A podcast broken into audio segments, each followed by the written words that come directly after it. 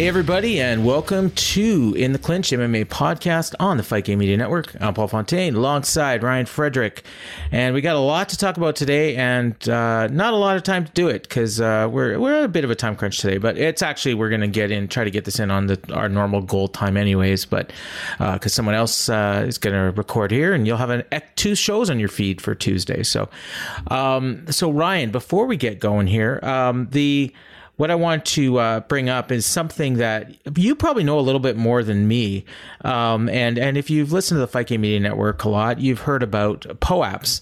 And um, POAPs is, uh, I guess, a form of digital I, I, don't want to use the word currency but more like digital tokens um, that fight game media gives away on various shows and we're actually going to be giving away one uh, in reference to UFC 274.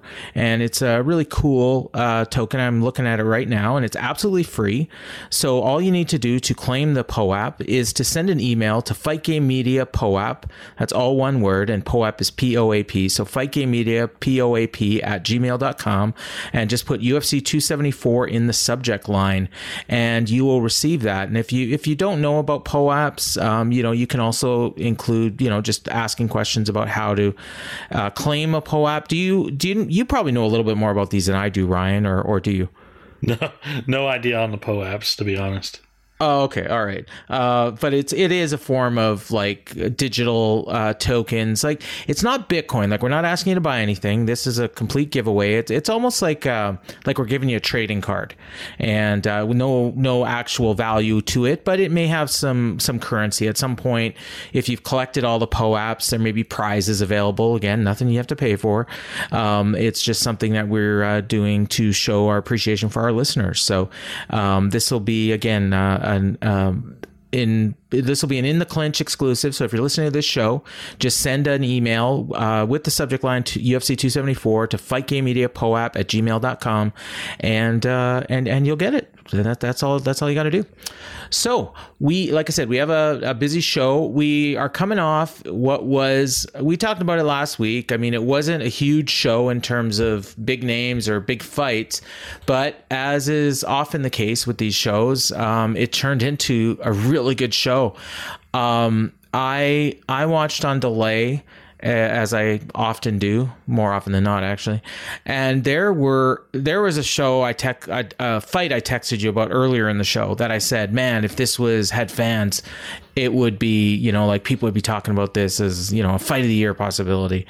And there were two fights after that that were even better. Um, so I mean, this was a big one. And the main event, I mean, because it was the main event, and and you know more people probably watched it. Um, like I and I made this and I'm confident in saying this. If this fight takes place in Mexico City, this is a fight of the year guaranteed. I mean, and maybe like a fight of the decade. Um, Marlon Vera and Rob Font um, was just an incredible fight uh, because it was like there were three rounds that were like almost identical um, where Rob Font is just dominating the round on the feet, and then Marlon Vera gets one shot where he almost knocks him out and nearly finishes him three times. And I think it was the first, the, the second, and the, the, fourth. Am I right? Second, third, and fourth. Second, third, and fourth. Okay, and almost, and then like the fifth, much, and pretty much in the fifth almost too. Yeah, yeah. I mean, the fifth was more like more just kind of his round. Um, and I mean, really, like in those second, third, and fourth, like you could make a case that Rob Font won in the case that he was dominant for four and a half minutes of the round. But because Marlon Vera's last 30 seconds were so good, he really, I think the scores were what, 49 46 twice and 48 47? Yeah. Is that right? Yeah. Yeah, so I mean, one of the judges gave him one of those rounds. Um, I mean, I scored at 49 46. Yeah, fifth? Okay. Yeah. And I mean, for me, like, I I scored like, I, I mean, I, I had 49 46, like just about everybody else. But I mean, for me, I wasn't even really. I mean, by the time the fight was over, you knew Marlon Vera won. It didn't really matter what the scores were. And honestly, like, I was expecting him to finish. So I was not even really paying attention to the scores like myself because I was watching on delay anyways. I had no idea who had won. But I mean, I knew Marlon Vera had won but before they got to the scores because, but I mean, like because of the way these rounds went, and if they were, I say specifically in Mexico, um, I mean, the, the crowds would have been like like jumping off the rafters, like literally. This was just an insane fight, just incredible. Oh yeah, it was absolutely incredible. I mean, they combined a they landed a combined uh, 430 significant strikes in this fight, which is the second most all time in UFC history. And it breaks up it breaks up the stranglehold that Max Hall Max Holloway had on the top four spots. So Max Holloway only has four of the top five now instead of the top four. it's still crazy though. Max Holloway's top spot top spot, he landed was the Calvin Kattar fight, and he landed more significant strikes in that fight than these two landed combined, which is still an insane number. But still, you're talking about 430 significant stri- strikes landed in this fight. Rob Font threw over 500 strikes in this fight. It was just Good Lord. A, a lot of activity from him. And yeah, he was the second through fourth round, he was very clearly winning those rounds up until the last 30 seconds because in the last 30 seconds of each round, Vera knocked him down and nearly finished him. Like those are clean knockdowns, clean near finishes, near finishes. And if that if that doesn't happen, the whole you know the whole fight is shifted around. And we're probably talking about Rob Font coming off coming off a very good decision win where now it's like Marlon Vera is just is you know is coming off the biggest win of his UFC career UFC career. And just it was a fantastic fight. I don't know that it was I mean it's in the running for fight of the year. I'll probably say it's probably the third best fight I've seen this year but uh, but I mean but it's very close up there. And yeah, uh, great showing for Vera. And uh, I don't. I don't know that Font loses a lot losing this, but he took a beating and his face was an absolute mess. And uh, yeah, it was just an incredible fight. If you missed it, go back and watch it. It was just fantastic.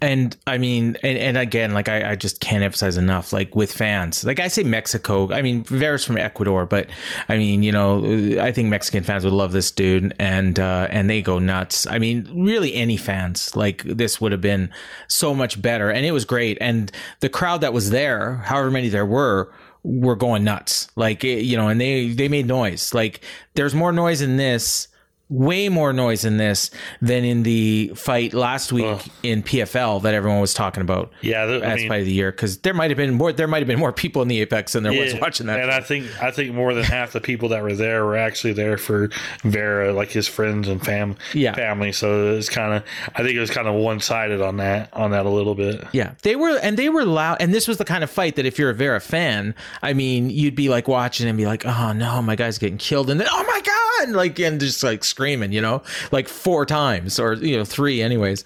Um, there was one, I think, at the end of the fourth. Where like I thought for sure like it was gonna get stopped. Like I mean, if there was five more seconds in the round, I think it would have been stopped because the ref was right there. It was Jason Herzog did a great job, um, as always. I thought it was interesting that Jason Herzog is the one that gets the main event over Herb Dean. About time. I know it's happened a few times before, but it should never happen again where Herb Dean gets the main event over over him. But uh, Herb's- he's Herb's done- he's one of the very best. Herb's done good lately. He hasn't had a slip up. He's done all right, but I mean Herzog's great. I mean Herzog rarely makes a mistake, and uh, you know he's he's really one of the one of the very best refs out there right now. Yeah, Nevada's also Nevada's good also about you know with these UFC shows and having them almost weekly. Like they're very good at rotating who Yeah. who gets assigned what fight what fight. You know, Okay. as far as main event All right. goes. Well, yeah, just just an incredible fight though. Vera now third third win in a row. I mean, over Davy Grant, Frankie Edgar, and now Rob Font. Like you said, best best win of his career. I mean, you know, and then you go back a little bit, and then he, had that win over uh, Sean O'Malley, which all of a sudden doesn't look so bad for O'Malley. I mean, it was first round, and you know, and he, you know, it was kind of a freak injury, but um, it, uh, you know, like all of a sudden now, maybe you do that rematch at some point um, because uh, you know Vera is definitely in the mix. I mean, top five now for sure.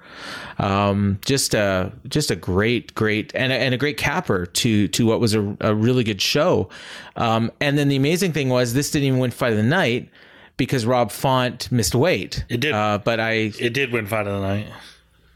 Oh, it did. Okay, because I'm looking at the list and I've only seen two performances of the night, so uh, I guess that, won- that's wrong. it So won- did the whole hundred grand go to Vera. Go to Vera. Yeah, Okay, yeah. So he gets the full hundred grand. Um, and and again, like there was um, on the main card, uh, you know, we'll we'll go over our three stars, but Darren Elkins, Tristan Connolly was a hell of a fight, and then the one I, t- I talked about earlier, you know, that I saw first, Nate, Natan Levy and Mike Breeden was just a great fight on the prelims that probably like you know 150 people watched. Um, you know, obviously more than that, but not very many people watched watched that fight. I don't think. Um, but yeah, I. I I uh, I just yeah I couldn't say enough about this. And again, I watched late, and man, I was not even close to falling asleep because what a great fight I, I got to see in the, in the main event yeah, I mean, there's I, I, don't know how much more can be can be said, but uh, Marlon Vera, I would, you know, he's talking about one of the top five guy next. He keeps trying to get that rematch with Jose Aldo, which isn't going to happen. But I could see Vera easily right. fighting uh, Dominick Cruz. Uh, I think a lot of people have been talking Ooh, about Dominick yeah. Cruz next, and Dominick Cruz wants a top five guy, which, which I mean, it's unless he's going to fight P- Petr Yan next, I don't really see him fighting anybody. But Vera, Vera and Cruz makes all the sense in the world to me, at least. And put that in front of fans, and uh, and and you're going to have a put, fight of the night. Right? But all these fights have. We've well, yeah. Yeah. yeah. I mean, we yeah we beat that drum. Um, all right, so uh, we want to go with the three stars. If I'm remembering right, I think I let you go first last week. So um, my uh, my first star is going to be uh, Alexander Romanov. Uh, moved to 16 and 0. Uh, first round submission over Chase Sherman with an Americana. Just, I mean, he just mowed through this dude. And then he cut a promo afterwards. And, uh, you know, like, what do you want next? He had a call out. I can't remember who it was.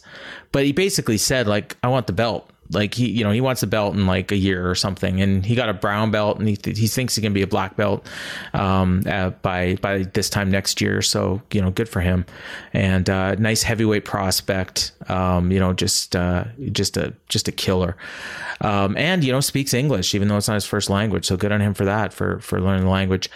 My second star is going to be Grant Dawson, who I, I just love that fighter. Uh, one of the most underrated guys in UFC. Uh, moved to 18 and 1 at lightweight. Like, this guy's got to be ranked soon because, I mean, you know, uh, the, he said the last time he lost, Barack Obama was president. So that, you know, that says something right there.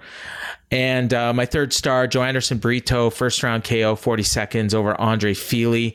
Uh, again, just just mowed through him. Andre Fili's a big name. He's been around forever. Whenever I see him, I always think back to that fight he had with Holloway, like way, way, way back early in both their careers. And he's still kicking around. Best nickname, one of the best nicknames in MMA with Touchy Feely. And big, big win for Joanderson Brito. Um, I left one specifically for you that I figured you'd pick, and I'll give you two more. Oh well, you actually picked all three that I had in mind, but I'll. Oh really? I'm going to go oh, a little okay. different. Sorry. Uh, first one I'm going to go with is uh, Natan Levy. Uh, won a unanimous yeah. decision over Mike Breeden, but this was a fun fight, and he got a lot of takedowns, uh, especially in the sec- second round. He scored like seven takedowns, takedowns, and it, I mean he looked really good in the first two rounds.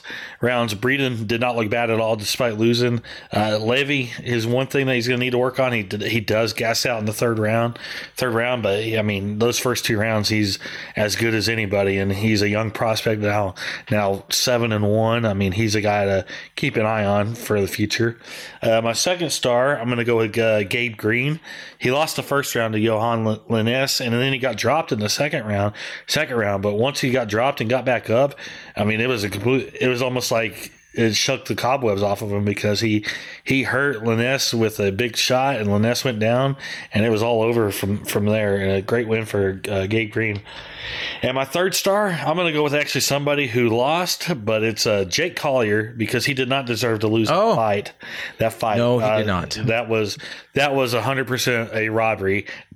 Now I'm gonna and and it's kind of I'm also giving him a, the third star to kind of get into the talk of the scoring of the uh, of this fight as well. But uh, yeah, yeah, he got he got robbed. I mean, Andre Arlovsky, you know, credit to credit to him. He's been on both sides of of these fights. You know, where he you know he should have should have won but lost and should have lost but won. But this one was egregious. This is the worst of his career. I mean, I mean, I, I will have the caveat of the first two rounds were close, close. But I thought first and third were definitely clear Collier rounds, which would give him the 29 28, which is what I had. And every media score had the fight for Collier.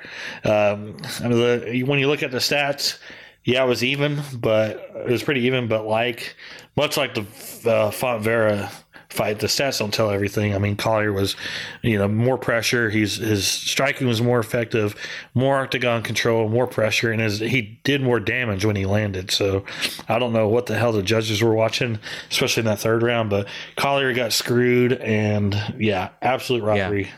Uh, robbery. And like I said, it was credit credit to Arlovsky, 23rd UFC win. Tie ties Jim Miller and Donald Cerrone for most uh, for first all time. But but yeah, it was in you know, probably not not the way he wanted to do it. No, and even when he was asked after, like, you know, did you feel confident going into, you know, the scoring that you were going to win the fight? And he was like, he didn't want to answer that. like, he, he, he pretty much all but said, yeah, I didn't win. Uh, you know, like I got the decision, but I didn't win this fight. And he he kept pulling over Collier. Like he's a hard hitter and he takes a punch. And I mean, you know, what's funny is I, I when eh, this was his fourth straight win, right? And I mean, he's talking about wanting, you know, to get back into title contention. And I, I rem- I'm thinking about this, and I'm like, there was a guy, and I can't remember who it was, but he was somebody that everybody had written off, and then all of a sudden he he rung up four straight wins or something, and then all of a sudden they started putting him in big fights, and then he was just getting killed. And then it dawned on me, it was Andrei Arlovsky back in 2014 um, when, you know, like he beat, or 20, 2014, 2015, he he beats Brendan Schaub, Bigfoot Silva, Travis Browne, and Frank Mir. And then all of a sudden he goes in against Stipe and gets knocked out in the first round, goes against Overeem and gets knocked out in the second round, goes against Josh Barnett, gets submitted in the third round. Francis Ngannou knocked out in the first round. And it's like, okay, you know, the Andrei Arlovsky train is over. He was like one win away from the title shot back in 2016 and then you know he he you know it didn't happen for him. And that was what uh, five, seven, 10, 13, 20 fights ago. Yeah. Like that's a whole career. And uh, and here he is again. You know, he's won four straight, six out of the last seven. You know, the only loss was to Tom Aspinall. Um, you know, he's the proverbial gatekeeper. Um, but I mean, you know, like I said, he lost this fight. I mean, even the Jared Vanderaa fight was a split decision. I mean, it's not like he he mopped the floor with him either. He he, um, he won the Vanderaa if, fight though. That we were I he did. Ta- he did. I remember but, talking but, about talking about it. We were yeah. all in agreement that the Vanderaa scorecard was yeah. a really bad scorecard. But it's still like it's not like he's um like you know Vander's n- you know not even close to being a contender. So it's like he's not he, he's you know and he, Chase Sherman was one of those and he got destroyed here. Um so yeah it's uh you know four straight wins for Arlovsky like I said can't take that away from him. He's gonna get a big fight at some point and he's probably gonna get killed. Like not not literally. Well hopefully not literally. But uh I and I say this every time though I still think he's a better fighter now than he was when he was champion. It's just the other guys are so much better too. Um, but he can beat, you know, 75% of the guys in the heavyweight roster. He's just not going to be beating any top 10 contenders anytime like ever. Uh, but you know, yeah, good, good for Andre. And and yeah, I was gonna mention, you know, that if if you didn't, and uh, I, I, I, you know, I was gonna pick Francisco Figueiredo as one of my three stars, and I looked at his name and I figured you would. So, um, I, unfortunately, Francisco, you're out of luck. Neither one of us picked you. Uh, but uh, why don't you take us through the uh, rest of these results? Okay, the uh, show started off with a women's flyweight fight. Uh, Shanna Young finished Gina Mazany in the second round by TKO. Johnny dominated the first round, but as she tends to do, she tends to have done lately. She got tired in the second, and uh, Young took it over and finished her in the second. Second, so Young's first UFC win, and that was probably Mazany's uh, swan song in her second UFC stint. Yeah, because she's I think like two and six or two and two and seven with the promotion, so not a very good record. Um, then we had the lightweight fight, Nathan Levy, unanimous decision over Mike Breeden. Then we had the welterweight fight, Gabe Green, second round TKO over Yohan Lainesse. Then we had the flyweight fight. Francisco Figueiredo submitted uh, Daniel Lacerda with the knee bar in a minute 18 seconds. They went right to the ground, and Lacerda was uh, trying to scramble and transition to to uh, side control, but uh, but Figueiredo grabbed that leg and locked in a knee bar real quick, and it was a quick tap. So so a very good win for Figueiredo. Yeah, real quick. Yeah. Then we had the uh, excuse me. then we had the heavyweight fight. Uh, Alexander Romanov submitting Chase Sherman in two minutes eleven seconds with the Americana. I should note that Chase Sherman that this was such a mauling from the onset by Romanov that Chase Sherman didn't even get to throw a single strike in the two minutes that it that it happened. Not even when he was on the ground, and he was taken down three times in two minutes and submitted. Uh, you know, people were kind of like talking about pre-fight how pre-fight when the betting odds going in this fight, Alexander Romanov was a tw- minus twenty five hundred. He was the biggest favorite in UFC history, and Chase Sherman was the biggest underdog in UFC history. And everybody wanted to talk about it, to make a talk about it, but I mean the way this fight went, I don't know if those odds were long enough, long enough because it was just 20, that's twenty five to one for you yeah. non betters. Yeah, so yeah, twenty. Yeah, he probably should have been hundred to one the way the fight went.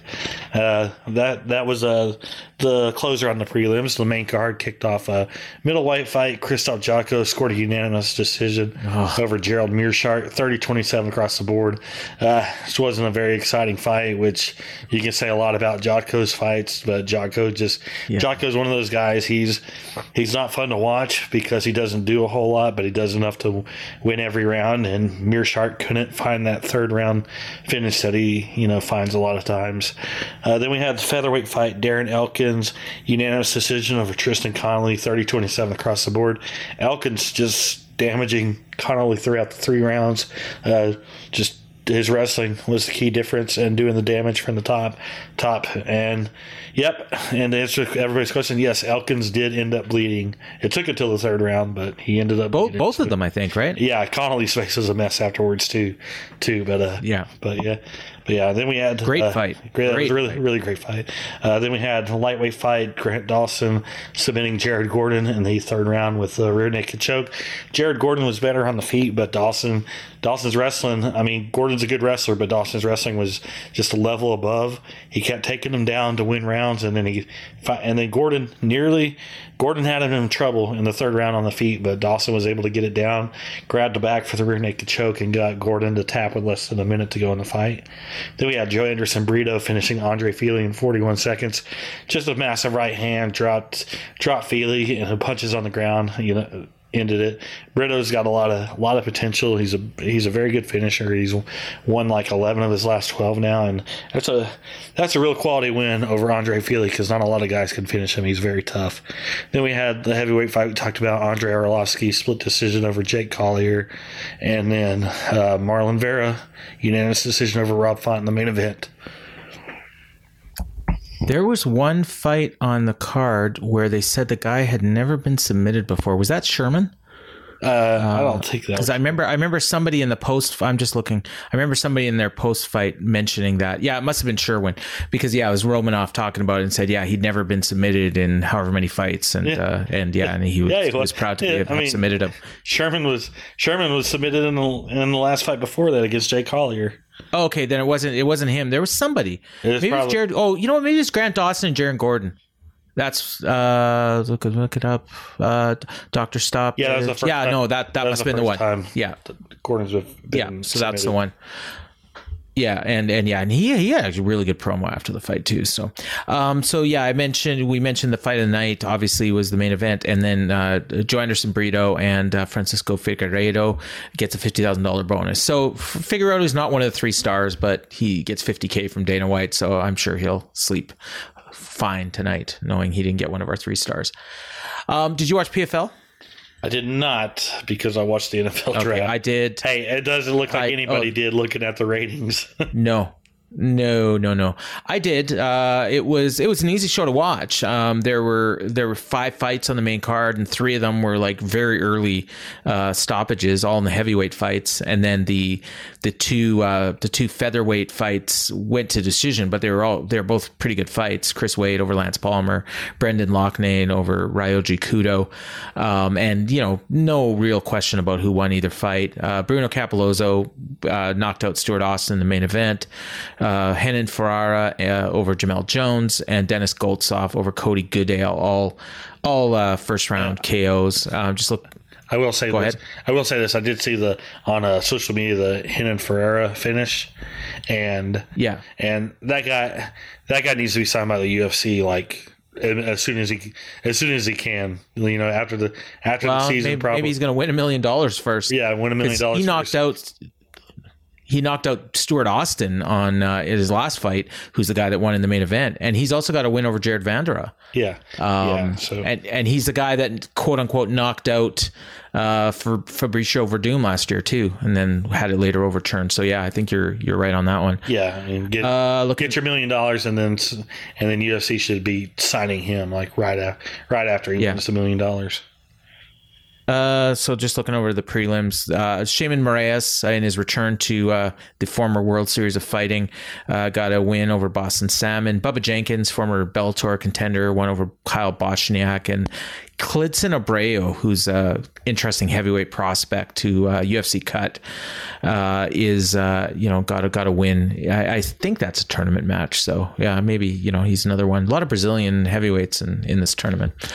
Um, all right, and uh, and yeah, so that is, uh, and then you know what? While we're on the PFL train, we'll just mention uh, we'll we'll do the PFL and tough, and then we'll get into our UFC 274 preview. So PFL coming up this week, probably their biggest show of the first round. Uh, Kayla Harrison fighting in the main event against Marina Mokhnatkina. Um, you know, that's the fight everyone's going to care about. Uh, you know, I don't know how many people are going to watch. It's on ESPN two on Friday, uh, four four thirty our time, five thirty Eastern. So the whole yeah main event will probably be like ten uh, Eastern. And uh, Anthony Pettis also on the card, and Rory MacDonald. So they're loading up. They had no names on the last card, and they're putting them all in this one. Julia Budd on the prelims, I notice. Um, Larissa Pacheco, Gleison Tibau uh, fighting on the prelims. Vanessa Melo. So you know, quite a few names of people that people know. Actually, Anthony Pettis and Myles Price, interesting fight at lightweight. Um, anything you want to add? Obviously, everyone's here for Kayla. Yeah, I mean, yeah. If you're watching that show, you're watching that for for Kayla Harrison and how quick she's going to win and what kind of promo she's going to cut afterwards. But, but yeah, so I don't see. Yeah. I don't see anybody uh, challenging her. and we'll we'll uh, we'll talk about a potential future opponent for her uh, a little bit later in the show. Ryan's got one of his epic rants coming. Um, all right, and then we've got. We've got the uh, tough kicking off this this week, and I think we went over the cast list when it was first announced. I pulled it up here. Um, oh crap! It's one of these stupid things where they don't have the whole list um, in front of me. Here we go. Uh, we got uh, oh no it's the same article uh brogan walker Chantal, hannah guy is a name that some people might know catherine paprocki caitlin neal these are the um the female flyweights and then the other um the other uh weight class is Heavyweights. Heavyweights. Yeah. Uh, oh yeah, I got the list here. Oh, Rob McDonald, the guy that fought in UFC, uh, you know, years ago. He's 43, fighting on on on this, and then Muhammad Usman, who is uh, former uh, PFL fighter and Kamaru's brother, is also on there. Obviously, the biggest name, and yeah, and the names I mentioned on the women's side, I don't see any other names that anybody is going to know. Um, yeah, this, so this is Tuesday night. It's on ESPN Plus in uh, in the states. Yes. Is that right? Yes. Yeah, and and TSN here, I actually just before we started set my PVR to watch it. So I'll uh, I'll check back next week and let you guys know of anything that sounds interesting. How often do you plan on utilizing the mute button whenever Juliana Pena is talking? Uh, you know what? I'll I'll watch the whole thing and then I can bitch about it. So, uh, you know, yeah, Juliana Pena the, and Amanda par for the course for you. Par for the course for you. Exactly, exactly. Yeah, yeah. I didn't even mention that Pena and Nunes are the coaches, and obviously they're going to fight down the road in a rematch for the uh, the, the women's bantamweight title that's currently held by Juliana Pena. Yeah, if there's one person I know who likes watching stuff and bitching about it later, it's Paul. Oh, oh, and not just uh, MMA.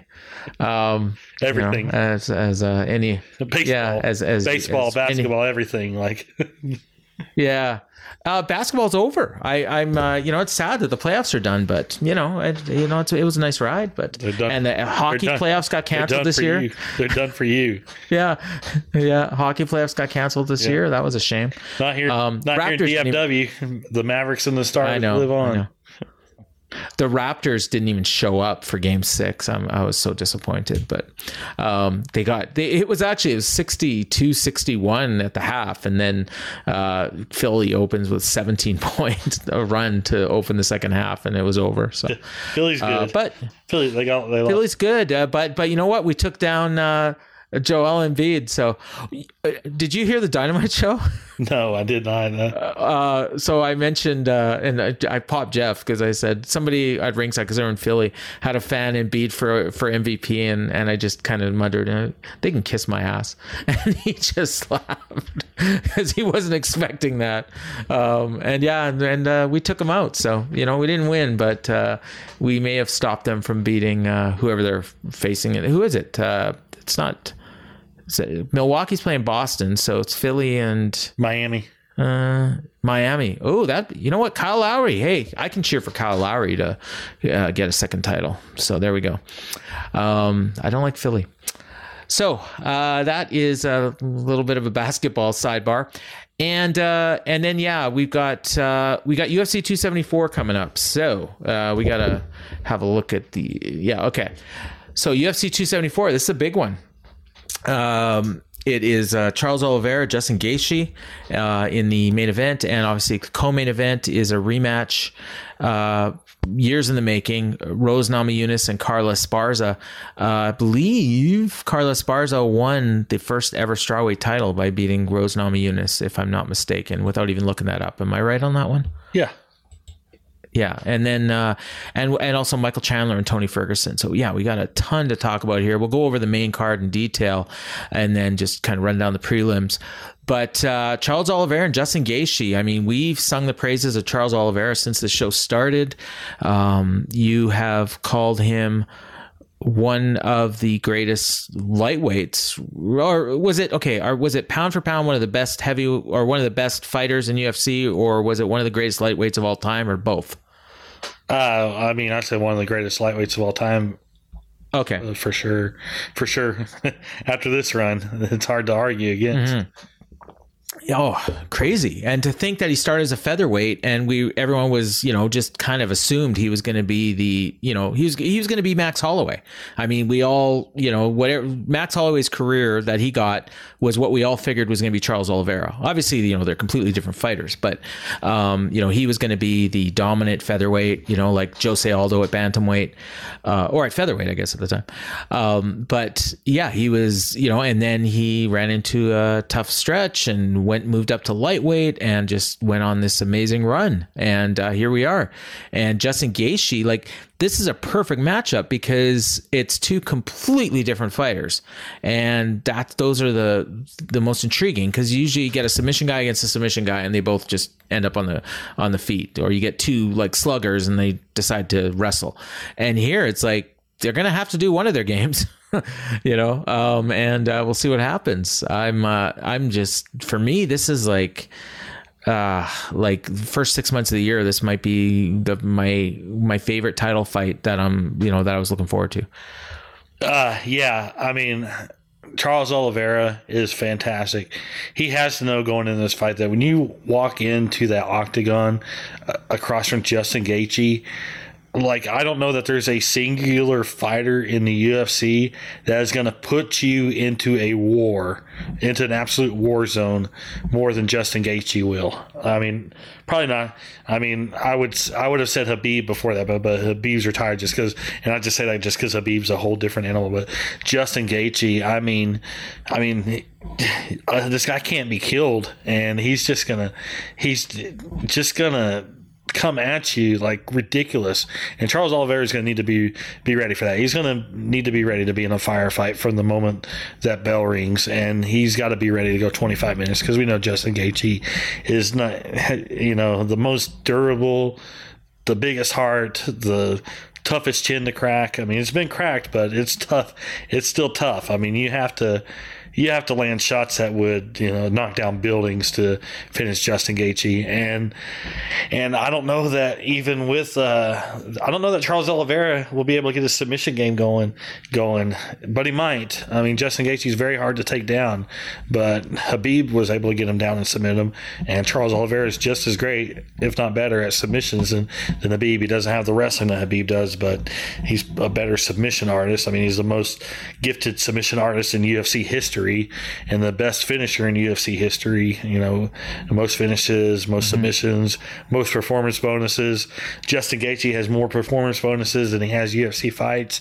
I mean, we're guaranteed like fireworks in this fight. Like, how can you like look at this and not have anything but what I call you know, this is going to sound a little sexual, but what I call a fight boner. If you don't have a fight boner for this, yeah. for this fight, I don't know what else, what else would give that to you because this is just an absolute perfect matchup. And I'm glad it's for a title and it may not even end up being the fight of the night like you know when when you know we look at what's you know underneath the two title fights but um I, I, you know what if if it's not the fight of the night then something something wrong happened in that fight something wrong happened or something great happened one of the two you know like that means we had a really freaking awesome night of fights if if it's not the fight of the night.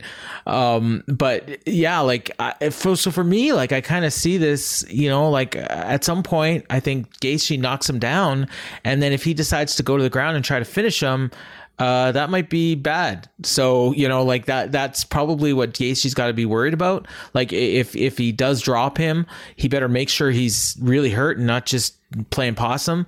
Yeah. Um, because once he once they get to the ground, Oliveira can finish anybody. Yeah, and, and I don't see I don't see Gaethje making that mistake because uh, I'll see him. Yeah, I see him utilizing his strategy like he did with Tony Ferguson. He did the same thing to Tony Ferguson. He would knock him down, and and Ferguson would go to the ground, and Gaethje would just like, nope, get up, get up. I'm not going to play. Yeah. I'm not going to play that game with you. And if he did that against Ferguson, he'll definitely do that if he's in similar situations here against Oliveira but Oliveira is going to be trying to get it to the ground, and whether that means you know grabbing his leg or whatever. And the, the thing is, like Oliveira can hit too. Yeah. So I mean, if it's if it's a case of you know he might drop Gaethje. Yeah. You know, I mean Gaethje got tagged by Chandler quite a few times, and he got fin- uh, and he got finished I, by Poirier in the past and Eddie Alvarez in the past, and yeah, you can't. Yeah. You can't discredit Charles Oliveira on the feet because he's his striking is really good too, and he's got knockout power as well.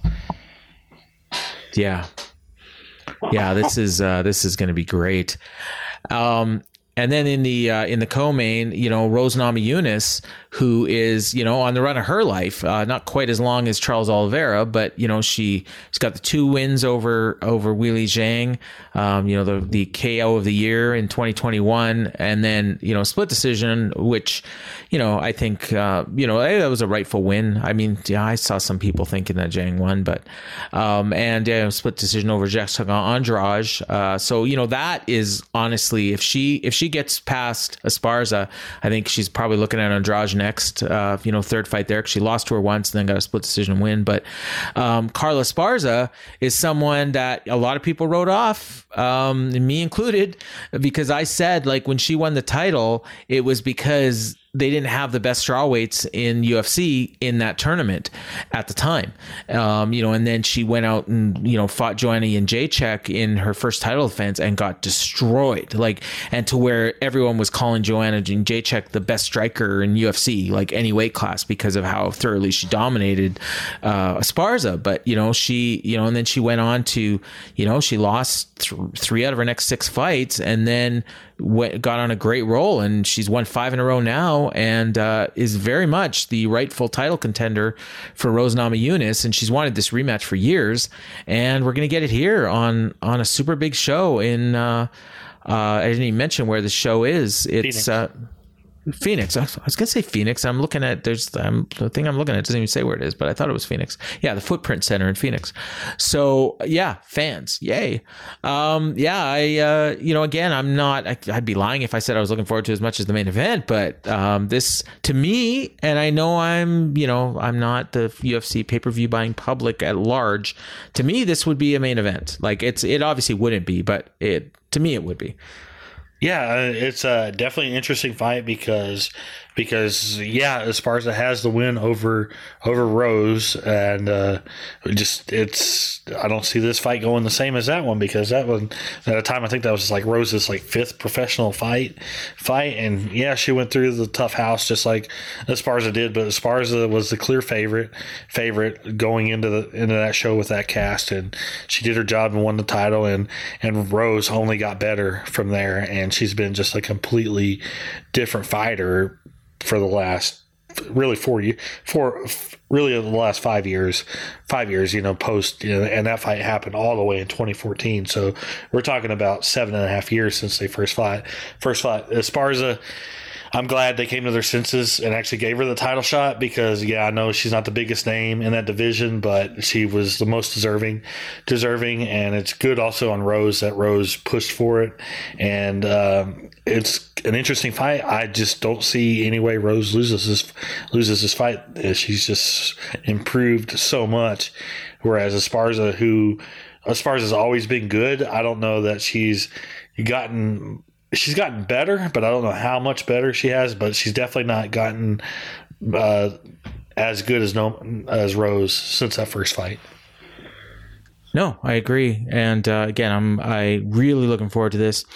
And I've mentioned it. I don't even know if I said the names of the fighters that were fighting, but you know, in the third fight, we got Michael Chandler and Tony Ferguson, who, um, you know, both obviously Ferguson's coming off, uh, you know, some bad losses, um, and Chandler, you know, the loss to Gaethje in the fight of the year last year.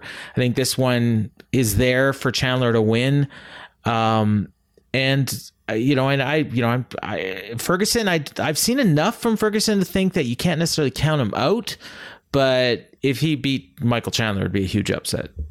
yeah, I think it'd be a huge upset, but I think this is the the test to see if the Tony Ferguson we've seen for in his last three fights, if he's done or if that guy is done. If he's done, and if he can't, if he gets finished by Michael Chandler here, or, or, it's a brutal beating, then yeah, he's done. The only thing left for him would be be a punching bag for Conor McGregor. But uh, it's also a big fight for Michael Chandler because comes in with all this yeah. hype, all this hype all this hype from, from from Bellator.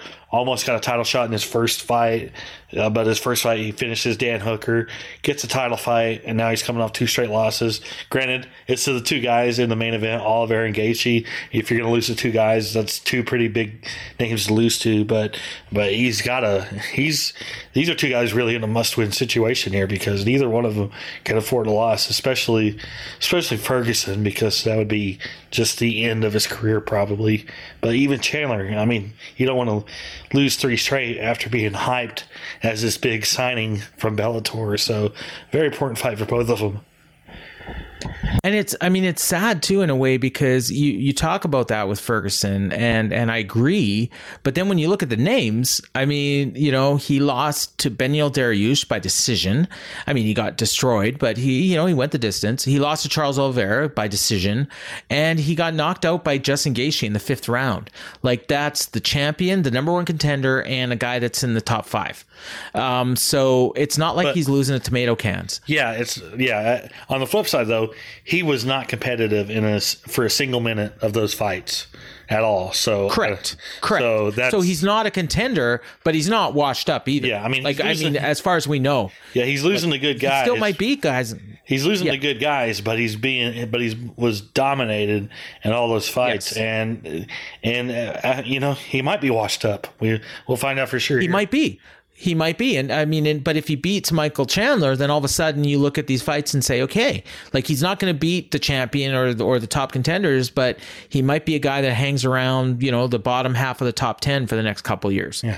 I, I could, wouldn't put money on that, but I'm, I'm just saying it's possible. This, this is a weird one in the sense that I could also see a situation where, where the winner of this fight fights Dustin Poirier or Conor McGregor, and at the same time, you can say the thing, same thing for whoever loses. Loser, this, yeah. loses this fight could fight yeah. either one of those two next. So this this so it's, yeah, it's a know. weird one. The the the loser could end up with a bigger fight. Yeah, in a way. You know, I, I mean, if if you want to look at it that way, um, I mean, a bigger fight in terms of money, not necessarily uh, rankings. But, yeah, uh, exactly. Yeah. Yeah, um, and then we got um, a fight. Like I, uh, somebody that we both know uh, texted me and couldn't believe this was on the main card. I mean, if you're going to make this fight, it's going to be on the main card. But um, Ovince St. Preux and uh, Shogun Rua, the rematch from eight years ago, where uh, OSP knocked him out in the first round. Um, I don't know that if you had asked anyone to lay money on it, in 2014 that you would say that Shogun Rua would still be fighting in the UFC in 2022, but here he is, and uh, you know, and he's still like you know, he's not a ranked contender, I don't think, but um, he is, uh, you know, he's a guy, you know, that is still going to be put on a card. No SP is another one. You know, he's fought a heavyweight last few times, uh, or at least his last fight, and he, you know, he lost to Tanner Boser, so clearly, you know, he's given up a ton of size there. Um, but you know, he had that was more of a convenience thing, right? They needed a heavyweight, and he just took the fight on short notice and decided not to cut weight if I'm remembering right. Something like that. Yeah, yeah. So, but I mean, he's lost three of his last four. Um, also, one of those was another heavyweight fight to Ben Rothwell. So, um, you know, in, in, terms of of his light heavyweight fights, you know, I guess he's you know you can look at it this way: he's won two of his last three, but he's pretty much been a 500 fighter for the last God, well, probably since he beat Shogun Rua. If actually, if I look up the record, that's probably almost exactly what he is. Um, but uh, yeah, I mean, it's I can't say I'm like terribly excited for this fight or anything, but I mean, it's two names like every single UFC fan knows, and it's a good fight for the main card, I guess. I guess. I mean, Shogun hasn't fought in 18 months, so so who knows? Yeah. Who knows what's left there? And and I mean, when you look at these guys and and you know they're both under UFC contract still, they both still want to fight. Like when you look at where they're at, where they're at at light heavyweight, like like it's kind of like a perfect matchup for both of them because neither of them should be fighting anybody ranked, and they both it's it's a fight. I mean, it's whatever. It's Shogun. He's a he's a legend. He's a Hall of Famer, and and yeah, you know, let him let him finish his career the way he wants. Yeah, yeah, and uh, and then you know the uh, the opener or the other fight on the main card isn't. I mean, it's almost exactly like the one I just mentioned, uh, except I don't think they fought before. Um, Cerrone, uh, Donald Cerrone, and Joe Lauzon. So if you're listening to this you know, we're going to drop this on Tuesday, but if, if you're behind on your podcast and you don't listen to it till Wednesday, it'll be the third anniversary of the last time Donald Cerrone won a UFC fight. Um, and, uh, and, and, you know, and he's in there against Joe Lauzon, who is, you know, not done a ton better, but he has won a few fights over the last few years. Um, actually, not many. Um, actually, he's only this is his first fight in three years almost. Yeah, he beat Jonathan Pearce in 2019. So, um, yeah, and he lost his three fights before that. So this is another one. It's just two guys, you know, like longtime vets uh, fighting. I mean, at some point, it's going to be it for both of them, and maybe even this fight might be. You know, every time you see Donald Cerrone or Joe Lauzon, might be the last time you see them. So probably, you know, I mean, it's a fight everyone's going to love, and whoever wins, everyone's going to say, "Yay, they're back!" And whoever loses, uh, maybe they should quit. Uh, uh, you know, I don't really have much else to say. It's not terribly interesting to me, but it should be a fun fight. I mean, Cerrone's going for the for the UFC record here for most wins. Wins, yeah. It's kind of crazy okay. that he's been stuck on 20, 20, 20 he's 23 with Ar- Arlovsky, right? Arlovsky and Miller, yeah. You uh, mentioned yeah, you mentioned earlier. Yeah, yeah. So, so and he could get it. He could get it. But he's been stuck at 23 for for three years. I mean, we were talking three years. About, we were talking about him possibly being the only one to ever get to 30, 30 and it doesn't look like yeah. he's going to get there. And you know the clock's ticking on both those both these guys. Joe Lauzon is admittedly open, you know, admitted to that. Like the clock's ticking on him, and you know he he's kind of been one of those like like you know he's just he just kind of just decided to fight fight you know he was he was good if he never fought again but you know interesting fight came along for him. I feel like he's only he's one of these guys that only wants to fight guys like like Cerrone or or you know guys who've been around forever. I mean it's a good fight. I'm glad they moved it from the apex from an apex show to the pay-per-view. Yeah. You know get him in front of fans especially if it's the last Cerrone either. Cerrone's kind of local in Arizona too, right? Uh, he's from. I mean, he lives in New Mexico. Okay, that's he's popular everywhere though. Yeah, He's popular. That's true. That's true. And, and obviously Lauzon is as well. Um, and uh, and then our prelims are they uh, are they on ESPN this time? Yeah, the four um, ones are. So the t- yeah, the televised prelims. I mean, the featured prelim is. I mean, Andre Fialho is a great prospect. Um, you know, the guy he's fighting is making his UFC debut, but the rest, the other three fights are, you know, I think you know, mm, kind of contenderish people. Um, so I I don't know how we didn't really discuss how we were gonna run these down, but because uh, we usually do on the on the pay per view prelims, we go over them a little bit more than we normally do on prelims. We can just run them down. We can just run them down from. Yeah, we yeah, Andre Fialho and Cameron Van Camp in a welterweight fight. Again, this seems like a showcase for Fialho. Um, did he? Did Van Camp take? No, this has always been scheduled. Okay, no, so Van Camp. No, they just they just put they just added this fight to the card like on Saturday because Fialho just. Oh, fought, did they? Okay. Fialho just fought like two weeks ago. I think on the either on the 16th or the 23rd, and he was asking the. But this was, isn't he was one of those guys that he had in his post fight interview he was talking about how like he's ready to fight next week and they got him a fight within the you know in you know like two weeks later. Yeah, right. He knocked out uh, Miguel Baeza on uh, on April sixteenth. So yeah, yeah, two weeks ago. Um, yeah. So, but I was, I, well, I, guess what I was saying is, it's not like a like neither one of them is like a replacement for somebody. This was just no, a fight to fill out the card. Fresh, fresh yeah. matchup made on Saturday. So Cool. Uh, Randy Brown and Khaos Williams, another welterweight fight. Um, you know, Khaos is a guy that you know has had a lot of talk. Uh, he's won, you know, his last two fights. He lost a decision to Michel Pereira in uh, in 2020, but that was, you know, I mean, that's that's a big big name, and but he's four and one in UFC. So, um, and Randy Brown's, you know, he's been around forever. Um, another guy, he's won four of his last five. So, you know, interesting fight there. Featherweight fight, uh, maybe what the only two featherweights on the UFC roster besides uh, uh, uh, what's her name, Amanda Nunes, uh, Macy Chiasson, and Norma Dumont. Um, and Chiasson has fought at bantamweight uh, before, uh, maybe even in her last, oh no, featherweight last fight, but she's a tough featherweight champion from years ago. And Norma Dumont is former lightweight that came down. Uh, but this is a showcase fight for her, I think. Uh, it's won three in a row. And flyweight, interesting flyweight fight. Really, like this might be my favorite fight on the card outside of the top three fights. Uh, Brandon Royval and Matt Schnell at uh, flyweight, a couple ranked contenders, I believe. Or am I wrong there? Yeah, they're both ranked. Yeah.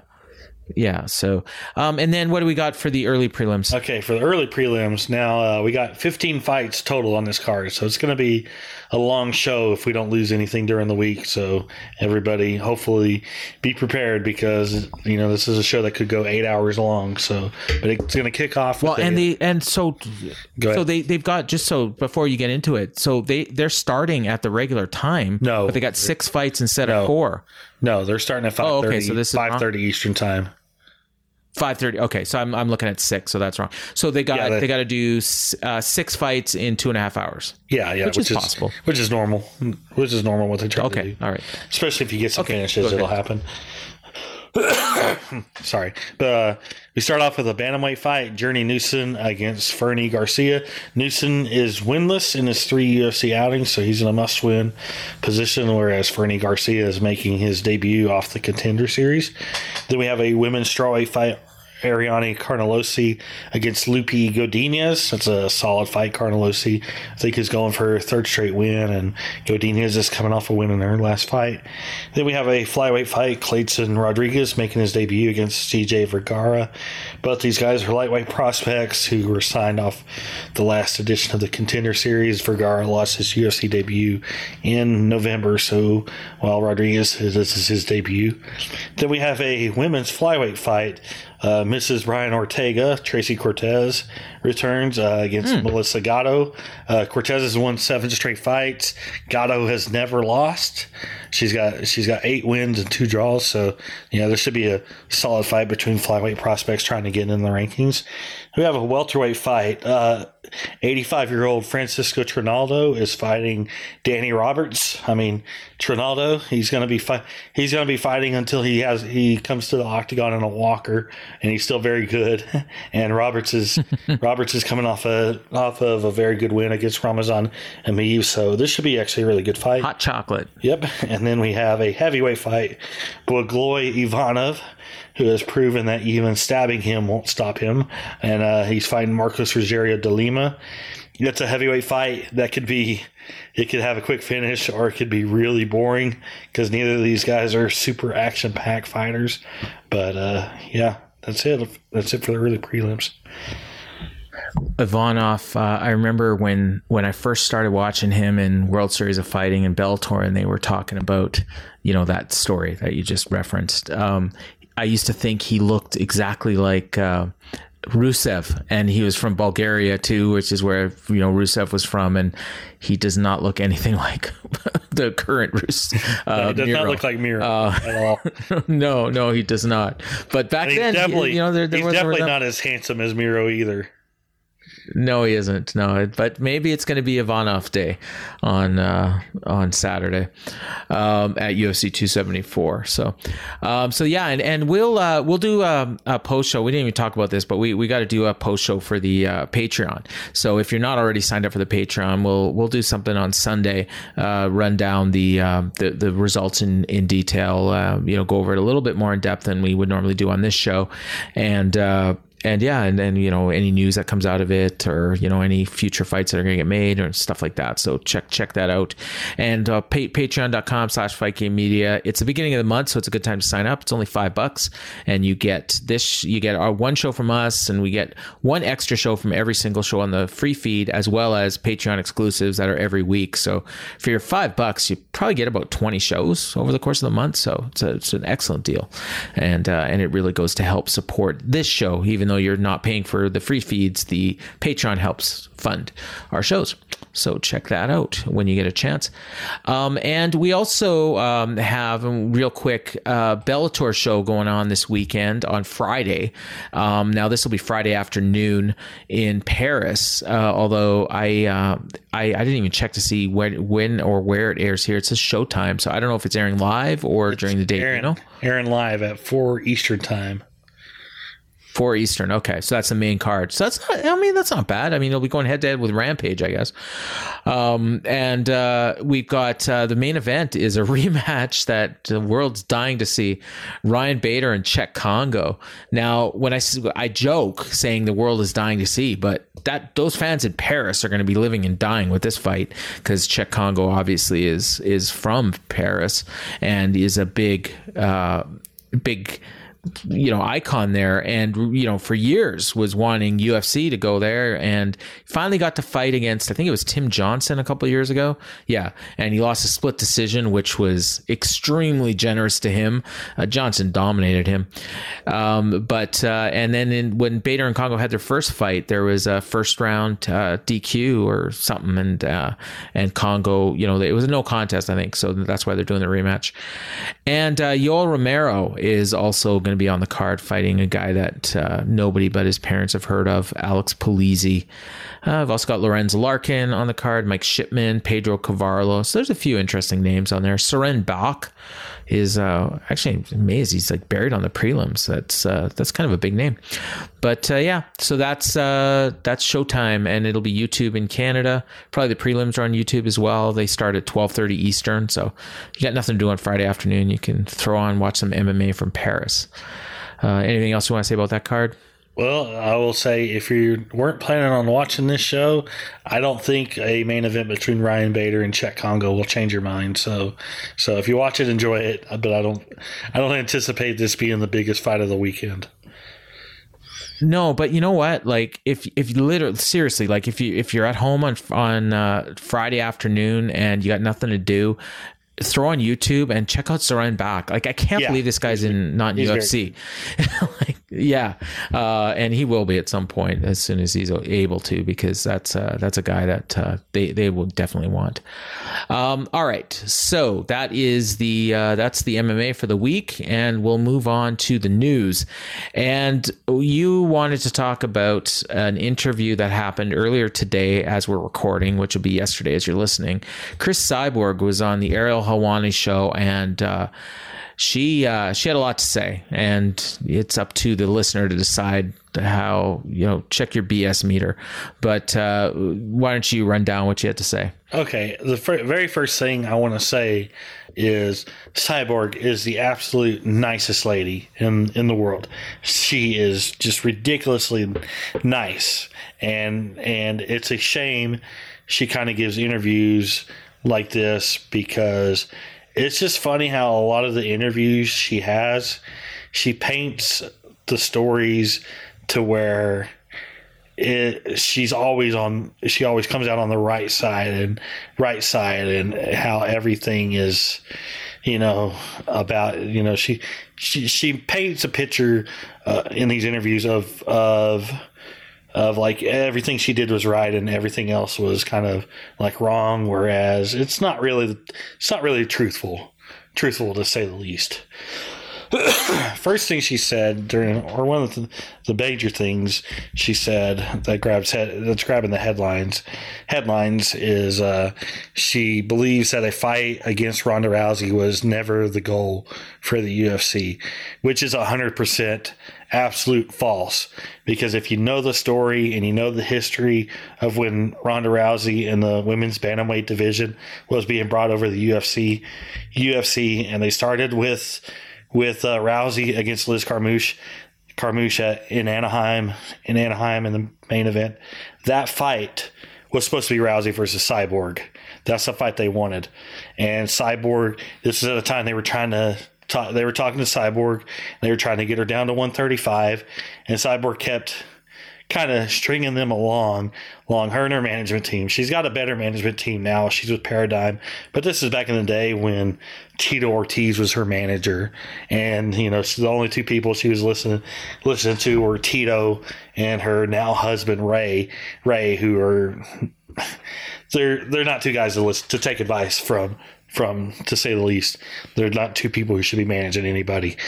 But the whole idea was like like they're stringing the UFC along long, you know, about Cyborg going down to 135 and the whole time Cyborg is just gaining weight to make it to where it's making 135 in po- to where making 135 in February 2013 was going to be impossible. It, it was just going to be yeah, strictly impossible. Now, later she did come to the UFC. She did fight a couple times at 140 pounds pounds because they were trying. They were trying to get her to where she could make 135 safely safely. They were trying to get her down. They gave her all the help in the world they could have but the fact of the matter is she was just too big. She could only get to 140 and she was very had a whole lot of trouble making 140 140 the stories are out there. So yeah i mean she can't say that the UFC that the UFC was never trying to make the Ronda Rousey fight or that it was never the goal. It was hundred percent the goal when they started when, when they brought the women over. Oh, that yeah. was hundred percent. That's the fight they wanted to make. So there's no truth in that. You know what I mean? That was the fight they wanted. There were some other things she said in the interview.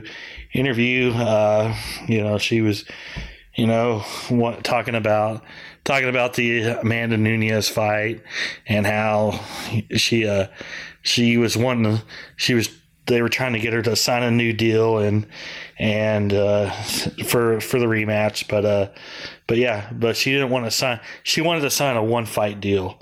And there's no way the UFC is going to go for a one fight deal deal and have her eventually try to leave as a champion. It was never to that was never to happen. So so she's just like she's just like trying to make Yeah. she's trying to point, paint that picture like like that she was trying to do everything she could to stay there and get the Amanda Nunes Nunes rematch, which is not not not truthful, not truthful. Yeah, she wanted to stay for the Amanda Nunes rematch, but she wanted to leave afterwards, win or lose. She wanted to leave afterwards, so there's no point for the UFC to even bother. You know, making a one fight one fight deal. We know they don't do that. There's no way they're going to do that. Do that, and for her to kind of paint the picture of like, oh, I tried, but they didn't. That's that's kind of, it's kind of you know, yeah yeah, I mean, like she said, nicest woman in the world, but she's just when you kind of listen to some of her interviews, like she doesn't come off as the most honest person in the world. So I, the only thing I'll add is, I mean, obviously it's ridiculous that UFC didn't want to make this fight. I mean, this was it was really the only reason they paid her for years to fight in Invicta was in the hopes that she would get her weight down to 135. The only thing it would be was that they didn't want to do this fight at 145, which I mean, you know, and maybe Cyborg's gonna come back later and claim, oh, well, that's what I was trying to say. But no, that's not the case. What people forget is that Ronda Rousey actually started her career at featherweight. She fought her first three fights at featherweight, in including a big win over Julia Budd, who later, you know, is still actually a, a top contender, uh, fighting in the lightweight tournament in PFL. But she's been a you know featherweight champion in Bellator for years, and uh, but she moved down to bantamweight to face Miesha Tate and won the bantamweight title. And at that point, it was like, okay, that's her weight class, and if they're going to make a fight, they're going to fight at her weight class. She's not, you know, she's not going to come to Cyborg. Cyborg's going to have to come to her. She, you know, she went to UFC first. She won the title. She was a champion. Um, she was perfectly willing to fight Cris Cyborg at the time. And, you know, it's hard to say what would have happened, you know, back then. Um, real you quick, know, it's real quick. You also got to remember this is 2013 there was only going to be yeah. the 135 division in the UFC. They That's, were not. Yeah, yeah. There was not I was a actually mention that. Yeah. There was not a plan for a 115 division for a couple years. It was going to take a few years to add 125. There was never a plan for 145. They only made 145 because because they ended up signing Cyborg, Cyborg, but they don't sign Cyborg. There's never a 145 division in the UFC. No, so like, but at the time, even back then, even back then, not at all even back then, like all the, I mean, there wasn't very many top featherweights, but they were all signed by Bellator because they had featherweight and flyweight. Um, so, or I guess that was yeah a little bit later, but the, there was. I mean, it's just like now with lightweight, like you, you know the problem you have with um, Kayla Harrison because there's no women's lightweight fighters, like none. So there, it's all featherweights that are moving up uh, to fight her, and that was would have been the same thing in UFC if they would have started a 145 division. Even Ronda if she would have fought at 145, it would have been a bunch of 135ers coming up to fight her. And you know, the odd one, Germaine de Randamie was was there at the around at the time, and Julia Budd I mentioned earlier, and uh, you know, Sarah Kaufman would have moved up, I'm sure. And you know, and a lot of them probably would have moved up. So I mean, they would have done that division, but then Cyborg would have walked through the whole division at that time. So going down to 135 meant that they are cutting a similar amount of body weight as Cyborg would cut to 145. Now, if she wanted to change her body size and fight at 135, she was welcome to do that. And they ended up appeasing her and and creating a division around her. And yeah, of course, she's not gonna. They're not gonna do another fight. And then maybe yeah, in 20 whatever it was, 17, 18, when she was gonna fight um when she lost to Nunes. Yeah, they're not going to they weren't interested in doing a Rousey Rousey fight then at that point, and maybe that's what she means. Like they're not gonna, you know, they weren't gonna match up Rousey and Cyborg after the Nunes fight. Um, you know, that was yeah 2016, 2017. Um, and maybe that's what she's talking about. I don't know. But either way, like she's I think she's bitter and uh, it's probably the biggest waste of a career like that there's been, and she can probably thank Tito for that um, as you alluded to. Like yeah, really, in any weight class, like she should have made millions. Yeah, you know? I definitely think there might be some bitterness in there. You know, she wanted to be the one to to yeah beat Ronda Rousey and she just kind of screwed herself out of out of it, out of that opportunity, and out of out of you know making you know she's made good money but she could have made better better money because she was you know stuck in Invicta Invicta yeah she was under UFC deal deal whenever that was going on but she definitely was not getting you know the pay that she deserved because I mean she would have been in UFC she would have been champion she would have been headlining show headlining pay-per-views with pay-per-view points and making making a bunch of money like you said. So She just she's her own worst So enemy. it, I just it just occurred to me. Uh, I forgot to do our we have to talk about segment at the start of the show. That's fine. so um, yeah, we'll do it now. Um, we got to talk about UFC This is what heavyweight. this is what happens when Paul comes into the show unprepared because there was no rundown.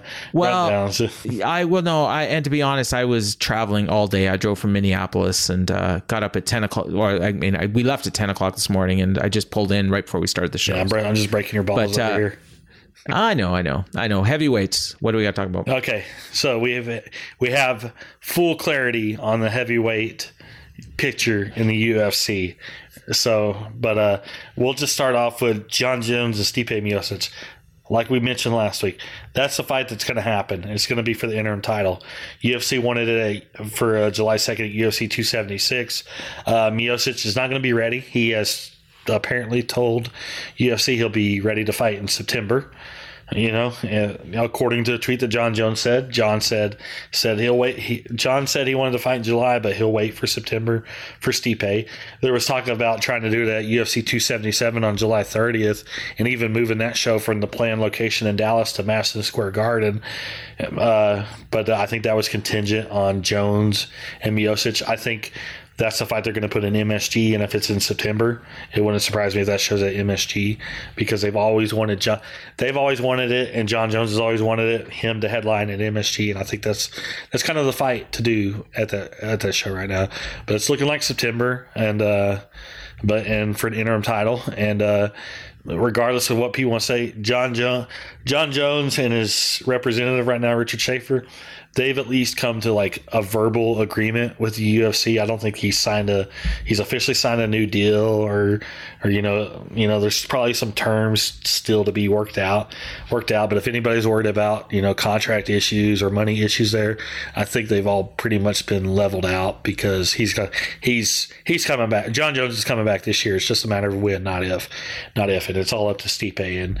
And I think Stipe was wanting to wait till September because if he, if that fight was happening July second, we're talking about right now eight weeks of training. Even late J- July, that's twelve weeks. Uh, That's if he started now. Now I think Stipe wants you know good a good solid three four months of preparation for that fight for that fight, and I think that's why he's saying saying September because because yeah, that sounds good to me. And uh, but uh, but yeah, but now we have the two other heavyweight fights. Two other heavyweight fights. Uh, July 23rd, that, that was the show we were talking about Liverpool, but it's, they've actually decided to move it to London, London because they uh, the, it's going to be headlined by Tom Aspinall against Curtis Blaydes. And London's got the bigger bigger building, so they and they sold it out quickly. And I Yeah. think they're just trying to they're trying to get you know make as much money on the show, and and obviously if they're going to sell out sell out, you want to sell out the larger arena. So makes sense. Makes sense. Uh, you know, Tom Aspinall, Curtis Blaydes. That that's a big fight. And then now it also looks like uh, UFC UFC's going to France this year, and it looks like that date's going to be September third if everything goes goes their way in Paris. And No, just gonna- about that. And it's going to be Ciryl Gane against Tai Tuivasa on that show. So Hmm. yeah, we've got all of our clarity for the for the top six in the division, and then we're gonna then couple we'll see what, couple other guys that wanted a couple other guys that wanted on that card were uh, Marc Andre Barriault and um, his buddy that always fights Charles Jourdain. They want to fight in yeah, France a lot too. Of, a lot of French, Yeah. a lot of French fighters, a lot of French Canadian fighters, and I could see them signing some more. You know, they, you know, Taylor Lapilus, who they who they let go stupidly years ago, but he's been on kind of a win streak since he started fighting again. I could see them bringing him back for that. Cheick. Kongo, they can sign him again. No, uh, maybe if that Soren Bak is an under Bellator deal, maybe they can get him for it because Yeah. he's Fran- he's from Yeah. France, I think. So uh, Well, he's he's fought there a lot, but I think he's there. actually like yeah, I don't even yeah. you know, whatever. But uh, oh, you know what? The interesting about that July 23rd fight in London, um, if if they go ahead and do that, and then have the July 30th fight, um, you know that you're talking about at UFC 277, Jones and Miocic. Now you've got, depending on whether or not Francis Ngannou comes back, you've got a ready-made, you know, num- champion and number one contender for the for the interim title that they could do coming off of that. Or if something happens with Jones or Miocic, you know, you could always have one of these guys step in, but then you got to cancel that main event. So Well, I mean, Jones Um, and Miocic isn't going to happen until September now, anyway. So okay. So what's happening for to, for July 30th then? Nothing. We'll find we out know yet. We'll find out what's happening Okay. both for July 2nd and July 30th. Okay. Okay. Okay. Um, yeah, but uh, yeah, the London show, and then I guess you know, and then we get those guys, you know, the people we keep bringing up. You know, your Paddy, your Paddy Pimblett, and um, uh, Meatball Molly, and uh, I would maybe keep, um, you know, um, what's his name, the featherweight, uh, Aaron Arnold Allen. Uh, maybe I kind of almost want him headlining, but um, Darren Till, you know, like maybe you can do another show from the UK at some point and, I mean, Dar- put them on. Darren Till and Jack Hermansson are fighting in the co-main on the on this show. Are they okay? on London? okay. Yeah, So that's there been announced. That's been announced. So, so yeah. I mean, you don't. Okay. Need, yeah, I don't think they need Arnold Allen, Allen on that, but I'm sure Pat, Paddy and McCann will be on the show. So that would have been so if they hadn't have booked this heavyweight fight, the Till Hermansson would have been the main event, and that's why we are thinking it was Liverpool. But now that it's moved to London, it's a much bigger card. I mean, it's still fight night. Well, yeah. I mean, I Um, heard I heard it was originally Liverpool, July 23rd, with Till and Hermansson. That's why that's why I brought up the, Yeah. the Tory thing because I thought, you know, last week. But yeah, they uh, Yeah. they got Aspinall and Blaydes to agree to fight on July 23rd and just moved it to London because it's a bigger venue. So So this uh, that'll be like that'll be another five million dollar gate for them probably. Uh, you know, four anyways. Um, big big uh, big year for them in ticket sales, uh, even with running half their shows at the Apex or more than half. Um, all right, so we've got uh, I know some other news. Uh, Joanna Jędrzejczyk signed a signed a new contract uh, before her uh, UFC 275 fight uh, coming up.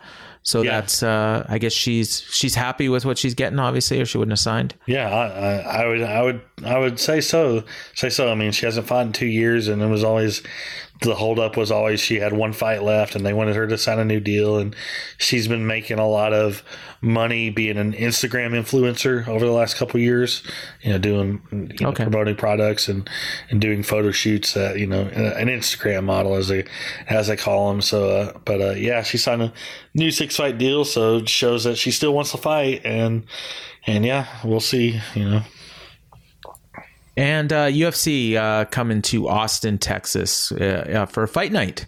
Uh, so yeah, more more uh, on the road shows, uh, June eighteenth. Uh, so that's actually what that's next month. Yeah, yeah. So yeah, that's not that much notice. So that's cool. They they could get out of the Apex sooner than we think if if they can book a fight already in on June eighteenth. I mean, they're still doing Apex shows planned in July, so they ain't ever leaving. Oh, they ain't ever leaving full time. So, so so, it's just going to be whenever something works out where they could where they think they can do a nice gate. I think so. But uh, yeah, June eighteenth, Mo- the brand new Moody Center in Austin. Uh, Calvin Kattar and Josh Emmett is going to be the main event for that show. Oh, that's a good fight. That's a good fight. Well, hopefully they come back to Canada soon, and uh, we'll get. Yeah, I mean, we've got you know you've talked about London, Paris. So yeah, they're getting out there slowly but surely. slowly. So yeah, I just, I mean, anybody who's hoping, who's hoping for them to get full time out of the Apex, I think just needs to resign themselves to the fact that there's going to be several Apex shows a year. It's just going to be, it's just going to be is what it is. I mean, the the pandemic was good. It was great for the pandemic, but it was also like if you're a fan who wants to go to a lot of shows or wants to see see these cards in front of fans. Uh, the pandemic was literally the worst thing possible because they've got their mind made up that yeah we're going to use Apex for UFC shows. It's so it's so low rent for a company worth ten billion Yeah. dollars being in there, but whatever. That might be low. Um, all right, and we got a million fight announcements. Uh, looking down the list, there's actually some interesting names on there. Um, so uh, that show you just mentioned in uh, June 18th, the fight. The we've also got Kevin Holland and Tim Means on that. So Means mo- moving up to welterweight, or Holland moving down to welter, or uh, it's a Holland at welterweight, right? For that, Yeah, it's not Means moving Holland's up to second. middleweight. Yeah, Holland's second go around at, at welterweight. He's a welterweight now. Oh, right. For 100% Okay, okay, now. right. Uh, and what else do you want to highlight out of this? That was the one that stuck out to me. Uh, yeah, uh, we got a.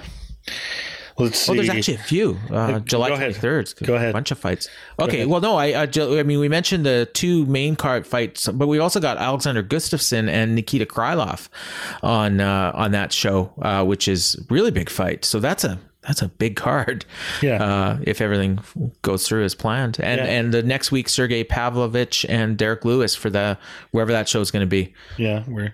I mean, Derek with Derrick Lewis on it, on it, it kind of leans like, like yeah, it's still going to be in Texas, Texas. But Okay. but, but I mean, like I said, I only I only thought they were going to move that show to. I think whatever whatever Jones Miocic whatever happens, it's going to be the MSG show, and probably in Okay, September, cool. like you said. But yeah, All right. uh, Any other ones you want to highlight out of these? I mean, Uh, those we- were the big ones. Yeah, those are the big, big ones. Yeah, there's uh, not much. I mean, I mean, the only other fight between ranked people that was announced, uh, Jessica Eye. Jessica Eye against Maycee Barber. I was supposed to fight Casey O'Neill, but Casey O'Neill tore her ACL training, so she's going to be out for like a year. And uh, well, that's Macy- good for you. That's because you, Uh, you just said I was going to fight Casey O'Neill, and Oh. I'm like, man, she's she'd kill you, dude. I mean, you said it. I'm just playing off what you said. Jessica I was going to fight Casey O'Neill, and now she's going to fight Maycee Barber. Sorry, man. Proceed. Moving on. Uh, uh, yeah. I'm I'm done. I'm done looking at those. There's, no, there's nothing else. If you want to list, No, no, I if you want to list Fight Yeah, Game there- Media Monday yeah. morning roundup, there we go. Yeah, there's a million. Fi- I mean, not a million literally, but like there's probably like 35.